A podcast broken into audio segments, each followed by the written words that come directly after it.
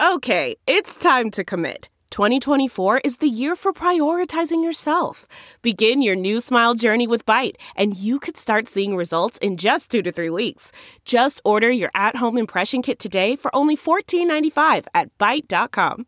Byte Clear aligners are doctor directed and delivered to your door. Treatment costs thousands less than braces. Plus, they offer financing options, accept eligible insurance, and you can pay with your HSA FSA.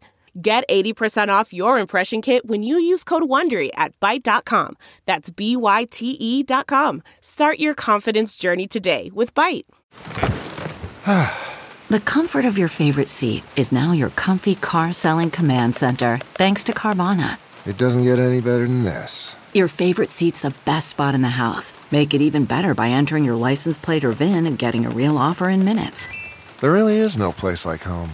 And speaking of home, Carvana will pick up your car from yours after you finalize your offer. Visit Carvana.com or download the app and sell your car from your comfy place. The following podcast is a Dear Media production.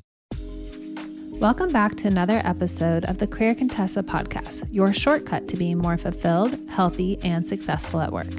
I'm your host, Lauren McGoodwin, and today we're discussing a topic no one wants to ever talk about or experience, which is grief. Whether you've lost a loved one or you've had your own expectations change due to extreme circumstances like ending a marriage, caring for a child with special needs, or even losing the career you spent years building, grief, unfortunately, is a part of life. Author of Grief is Love, Marisa Renee Lee, is here to debunk the five stages of grief and share her own story for learning how to live with grief because, quote, getting over it isn't an option. And now this is the Career Contessa podcast.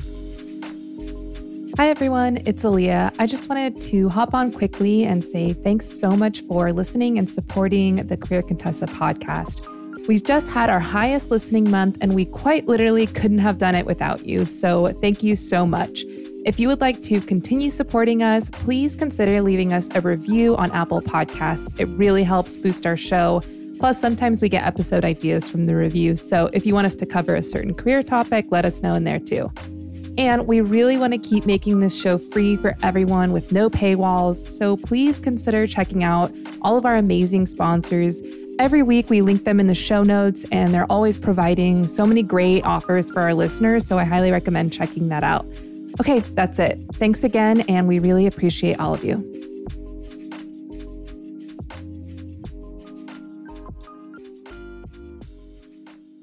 Hi, Marisa. Welcome to the show. Thank you so much for having me.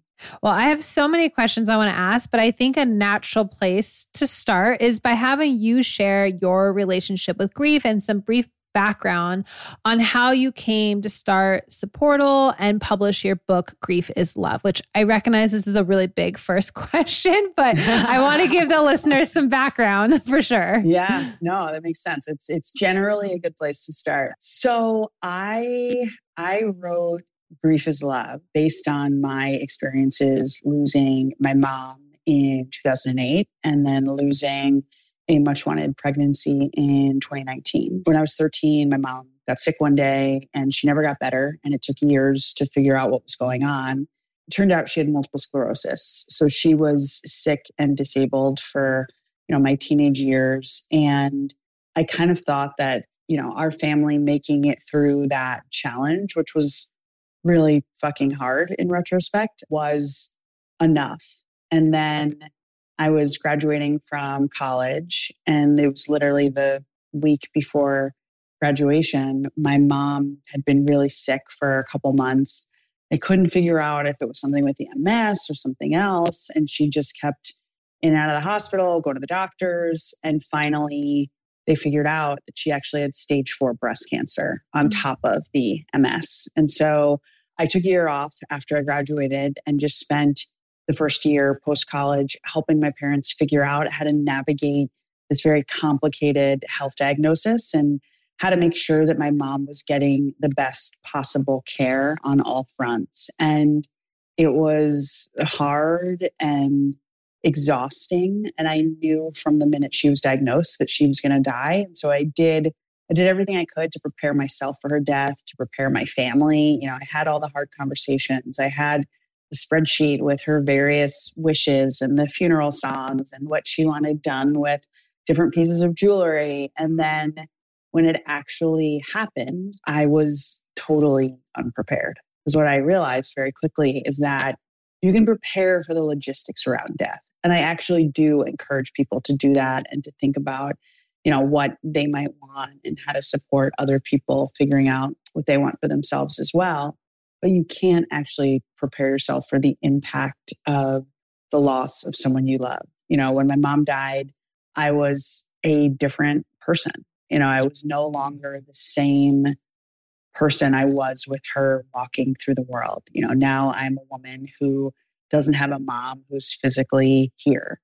And navigating that at barely 25 years old, you know, kind of just getting started in life and in career was really, really hard. And I was convinced that you know, I was meant to move on and get over it. And there are these five stages of grief. And I had read the books and, you know, done all the things. And I still felt like shit. And I thought there was something wrong with me. And then, probably about six months after she died, I wrote in a journal that there's actually nothing wrong with me. I think where the problem sits is how we think about grief and loss. And I decided at that point in August of 2008 that I would write a book about grief that wouldn't just be sad and depressing, and that would be a New York Times bestseller. And so far, we've hit two of the three milestones. So if you're listening, buy the book so I can hit my third milestone, yes. please. So I made that decision back in 08 and then was very fortunate, got a job in DC working for former President Obama. You know, I met a guy, we got a dog, we got married, and I knew before before I actually met my husband Matt that I have a health condition that is likely caused by the stress and trauma that I experienced around the time that my mom was sick and dying. And my condition makes natural pregnancy pretty much impossible. Like we would joke, if we were to spontaneously get pregnant, it would be like the second coming of Christ. And so we started in 2016 on the path to becoming parents, doing research and engaging in egg donor IVF. And after three years and lots of money and work and doctor's appointments, we were briefly pregnant until we weren't.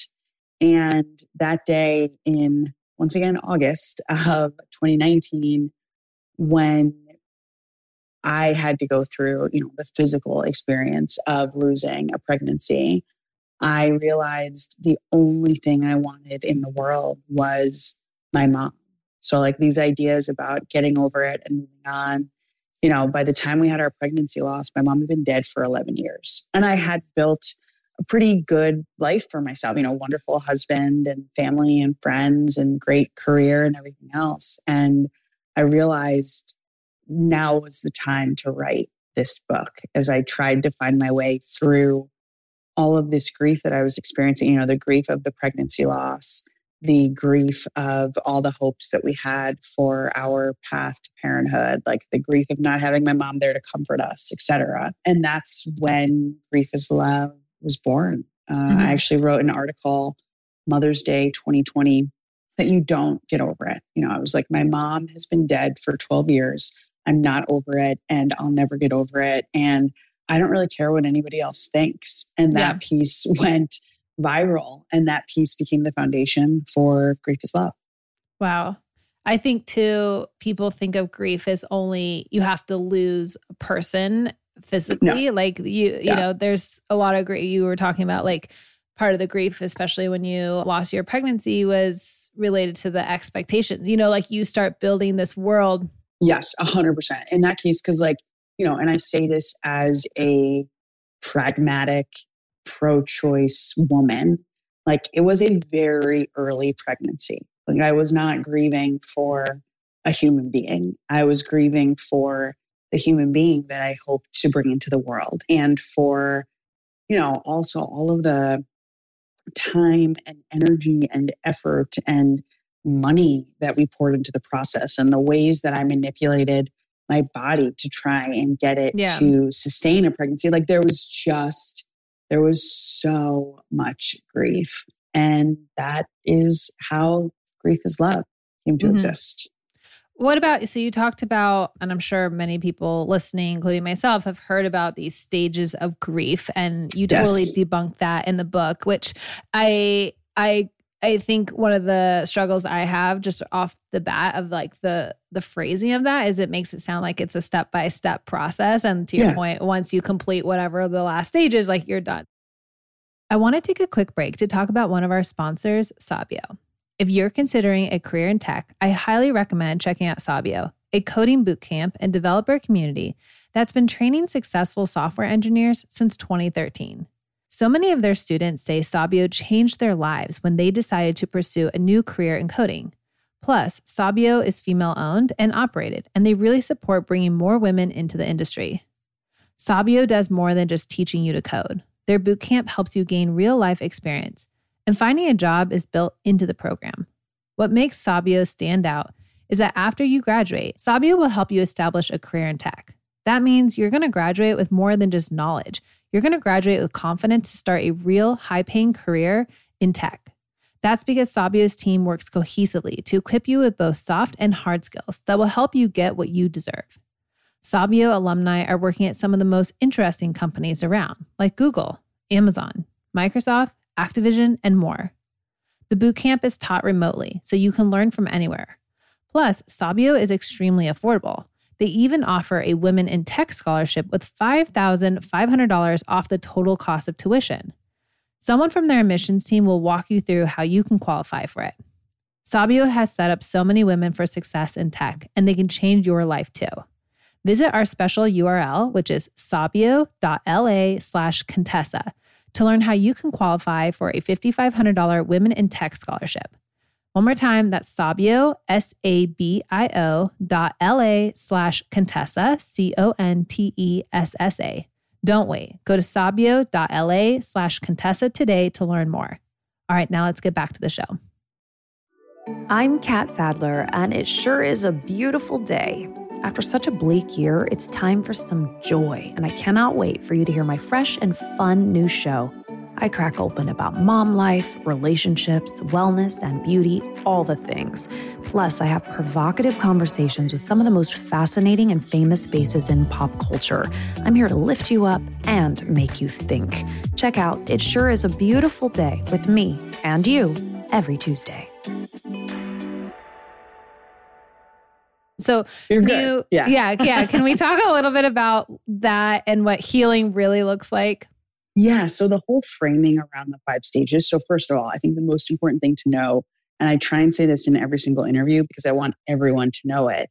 The five stages of grief were not originally written for you or for me. They were written for people who are actively dying themselves. So, people who are faced with the end of their life because of whatever kind of, you know, unfortunate illness they're experiencing like they go through a very active and involved grieving process that is much more sequential you know? Because like you hear stages and for me i thought about it as like the 12 steps in aa Yeah. and now that i'm a parent of a small child i think about you know all the developmental milestones that we're always looking for and how they move in a very clear sequential order right? And like that's not that's not how grief works. Like those those stages were not written for us. And Elizabeth Kubler Ross, the researcher who came up with the stages, she makes clear that like they weren't written for us. And even if they were, you should never think about grief as something that moves in a perfect sequential order. I think what healing actually looks like and the research that my book is based on is something called the continuing bonds theory, which states that one of the healthiest ways to live with loss and move through the worst of grief is to find a way to continue your relationship with the deceased. You know, whatever that looks like for you. You know, in in our house, it's everything from my mom's birthday and death day are 10 days apart in February. I never worked on either of those days. Like this coming February, it'll be 15 years since my mom died. And like work can fuck off as far as I'm concerned. Um, and my mom had a massive sweet tooth. I have a pretty sizable one. My husband has an enormous one. And I'm pretty sure this kid we're raising will also have one as well. So I always bake around my mom's birthday. I had a couple years straight where all I wanted to do was perfect my recipe for homemade yellow cake with chocolate buttercream icing. We think we may have perfected it. So I don't know what I'm going to bake next February, but like I will be baking something and eating my feelings and not feeling bad about it. That's the most important piece, I think. You know, giving yourself permission to grieve, which I talk about a lot in Grief is Love, is all about letting go of any guilt or shame or judgment that you might feel because of how you're feeling or because of whatever you need to access as a result of how you're feeling. You know, we are all very good at beating ourselves up for just being human.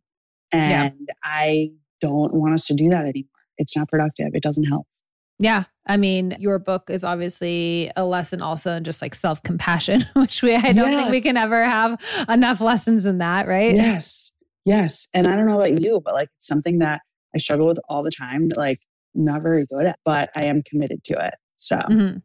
can you talk a little bit about the transformation that we undergo after loss and how how we do move forward? And i and i say that and i feel like i'm saying it kind of too easily like move forward but i mean no, like no. at some point for example in my life i had a thing in my life happen and then i was grieving it. And it wasn't the person didn't die but it was like that it, what i thought life was going to be like changed right? And so what's hard is you realize everyone else's life is still going on but yours yeah. has stopped in this weird way right and it feels weird, but you're like, I have to go back to work at some point. Like I have because yeah. I have to make money. Like I have to support myself. Yeah. Like there's no there's no thing in the world that goes, oh, you're grieving because of whatever XYZ in your life. And while it's the biggest and most important thing to you, it's like, but all this other stuff is just still going on like day to day. And I think a lot about this too with like the mass shootings that happen about how oh, like God. these parents drop their kids off and like they're they're going about their day like the market and this yeah, yeah, exactly but like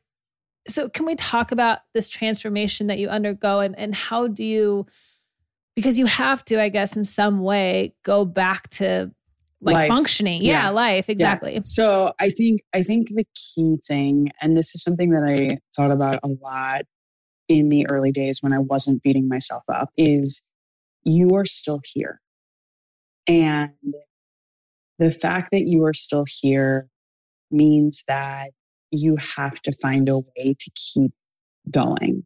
That doesn't mean that you should, if you can avoid it, be back at work, you know, two days after you lose your father. Like that, that's not, that's not what I'm saying. What I'm saying is you have to commit to finding a way to continue to take steps forward, even if they are tentative, tiny steps. Like, you know, maybe yesterday you didn't brush your teeth and today you do. You know, yeah. like that's the level of steps that I'm talking about. Or maybe, you know, last week you thought there was no way that you would have the energy to search for a therapist. But this week you decide you're going to reach out to a friend and ask them to help you figure that out. You know what I mean? Like it's like it is it is a commitment to continuing to access whatever it is you need to be okay and to just continuing to be here.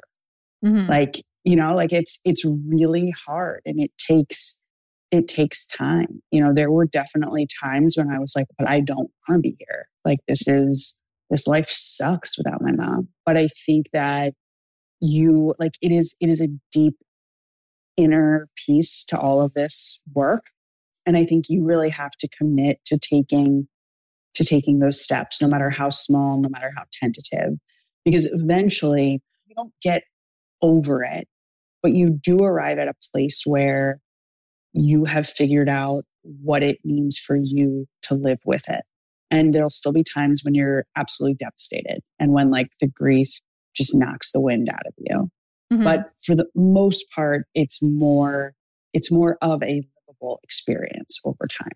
And speaking of like the types of grief, I mean, obviously we, when most people think of grief, I think they do think of a person dying, right? But yeah. there's, I mean, I'm thinking about the person who also ends a marriage and has to like Oh, yeah. function through work, right? Oh, So what are what Yeah. are some of the other common types of grief? Because maybe people are listening to this and they're like, well, I haven't, uh, you know, no one died in my life, so I guess this doesn't apply to me. But it's like, it absolutely Honestly, can.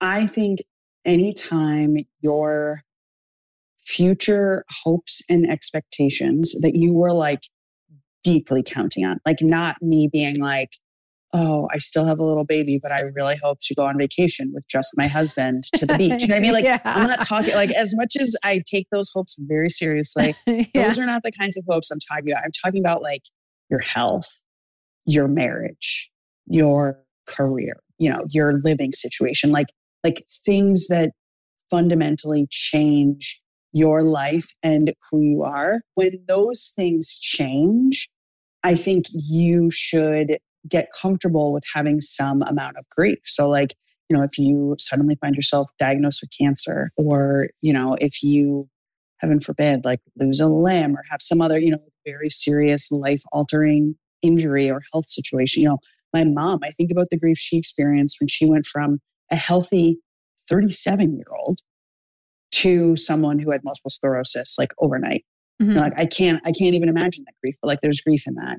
My husband has been married before. Like we've talked about the grief that comes with divorce, even when you know it was the right decision, it still, it alters what you expected your life to be like. And so, you know, even the grief of infertility, like we Yeah. grow up thinking you get to decide when you want to have kids, how you want to have them, when you want to have, you know, all these things. And then all of a sudden you're faced with the, these complex decisions that need to be made and a personal health situation that needs to be managed as well, which we don't often talk about. And so I want people to, when you think about grief, you know what? I think this is how I'm going to explain it. When you think about the the emotion of grief, if you haven't yet lost someone you love, think about how you felt in the middle of March in 2020 when suddenly everything that you had taken for granted about how you live your life and just operate in the world went away.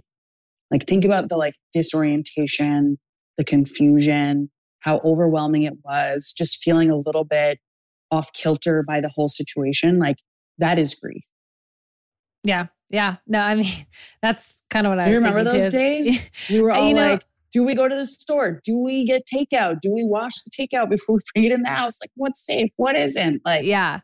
No, it was, we were just, I was just at a 4th of July thing and we were talking about that. And I was like, that was like such a unique period of time of like, and like the beaches were closed, which was like this eerie thing. And I live in Los Angeles where like the freeways are always packed and there was no one on the freeways. It's so weird to think back to that. crazy. I want to talk a little bit about not overcoming grief, but figuring out how to live and work with grief. So you talked about eh, you think one of the most important things is keeping, you know, who, the person who's passed like still in your life and celebrating them or talking about them. What are some other things? And I'm also thinking about people who are maybe managers and your employee comes to you and says like Mm. my mom was just diagnosed with breast cancer like what are some tips and advice you can give for for for I, obviously this is a work podcast so i think a lot about how you can't separate life and work especially when No, it's something can't. like that and so like how do you bring that to the workplace. And then on the flip side of that how do employers respect this? Because it's you, to your point you can't just get over it. You can't just work through it. I will say I was I was incredibly fortunate professionally when my mom was dying and after she died. I worked on Wall Street during the height of the financial crisis. You know, it was I was there 2006 to 2010 and the financial institution I was working for at the time was also dealing with a major state compliance investigation and like all sorts of issues that were not my fault, but did connect to some of my work because of the people who I was doing work with. And it was, I mean, it was crazy the level of professional intensity that I was dealing with at the same time as my mom was dying and right after she passed away. And so on my end, I was honest about it. So, like anyone who is dealing with a dying parent, child, spouse, etc., like someone who's in a caretaker role, like I would just encourage you to tell the truth and be as honest as comfortably possible when it comes to your boundaries and your priorities. Like when I interviewed for this job as a 23 year old, I told the senior partner who would be, you know, kind of responsible for me, like, this is what's happening at home. Like, my mom is stable, but she's dying. And that's always going to be my number one priority. Like, I will do whatever I have to do to get this job done and I'll do an excellent job. But like, my mom is dying, period. And I think as a result of my candor, I was more supported. You know, like there was an expectation that some days I would be, and this was before remote work really, I would be like leaving the office early in order to catch a certain train to like go upstate to be with my family and like help my mom and dad. There was an expectation that sometimes I would leave at lunch and take a longer lunch because my mom was in the hospital, like in the city, and I was going to see her or like help her with something. And then at a certain point for me, I hit a wall where I realized, you know, my mom was no longer undergoing active treatment for, for cancer. So death was truly imminent. Mm-hmm. And so I mm-hmm. went in and I resigned. I told yeah. my boss's boss, I was like, listen, like, I can't do this. Like I like I can't work full time and give everything that you expect of me that I feel I should be responsible for and also do everything I can to help support my mom and dad and myself as we get ready to lose her. And they actually were like, no, like we will work this out. We will support you.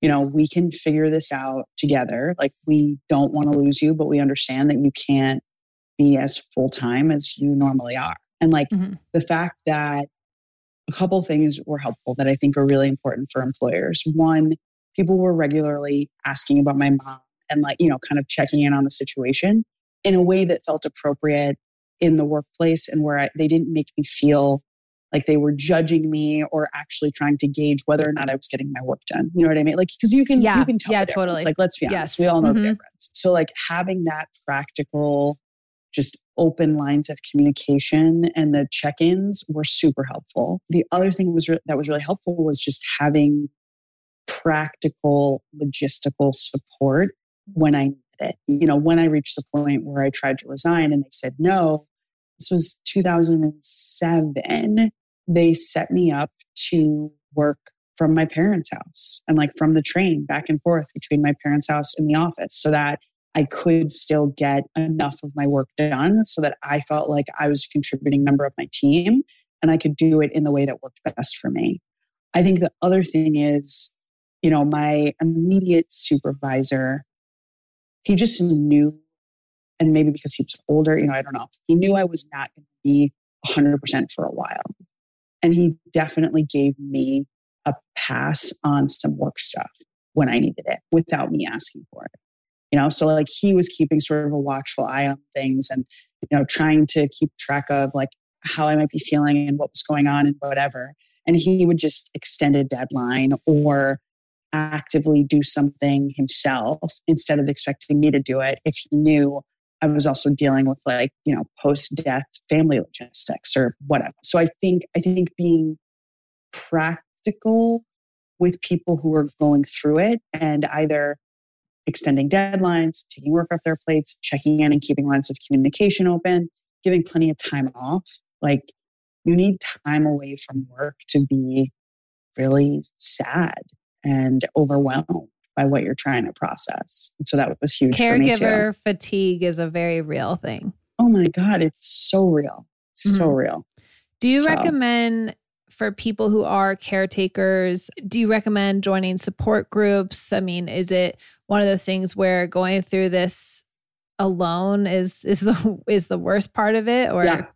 Mm-hmm. support is critical and i think i think you should decide what works best for you in terms of that support.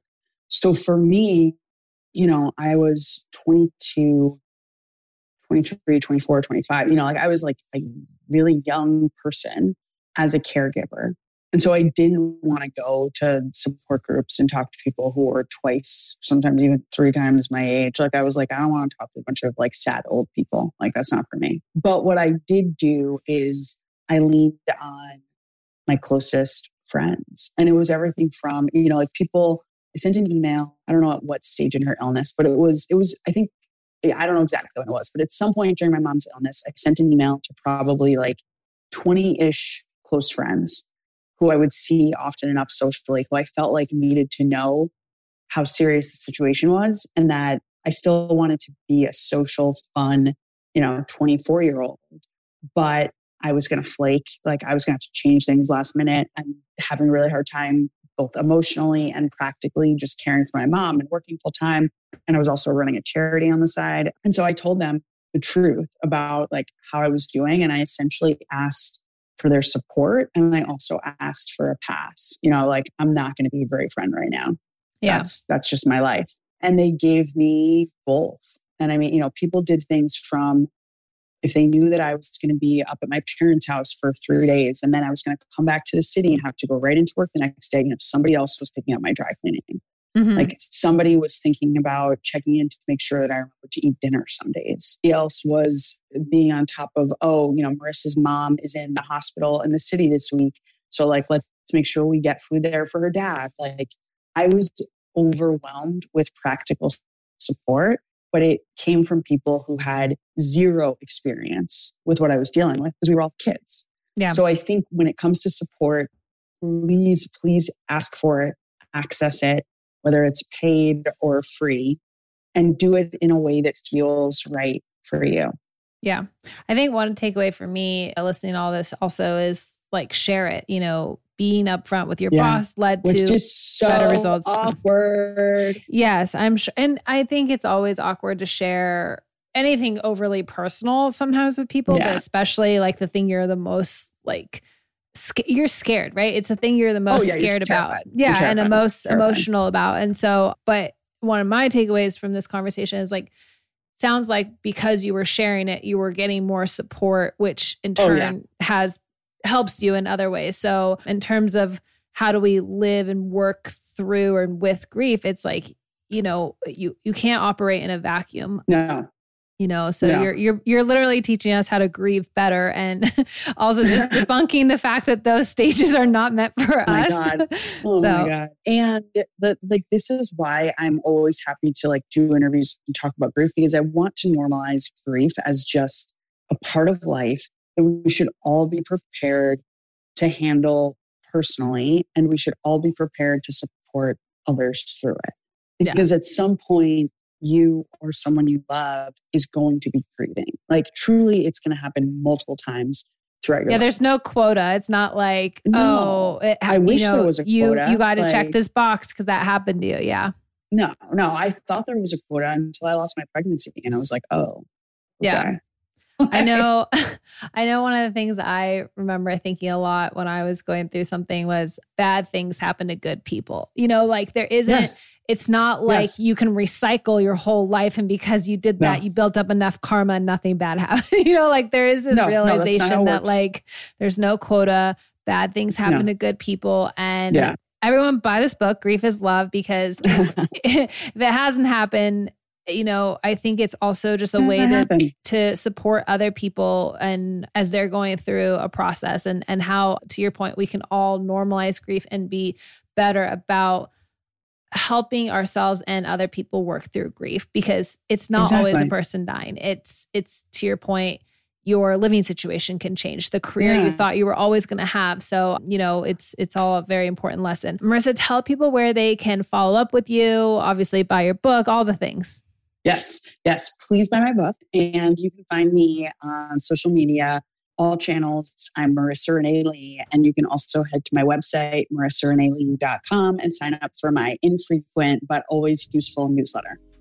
We'll put links to all of that also in the show notes, along with links to buy the book. It's called Grief is Love. Thank you so much for joining us today. Of course, thank you.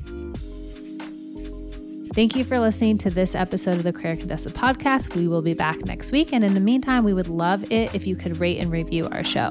If you want to learn more about Marisa Renee Lee and her book, Grief is Love, check out our show notes. Lastly, we've written a great article on bereavement leave that both employers and employees can benefit from. I've added that link to the show notes as well.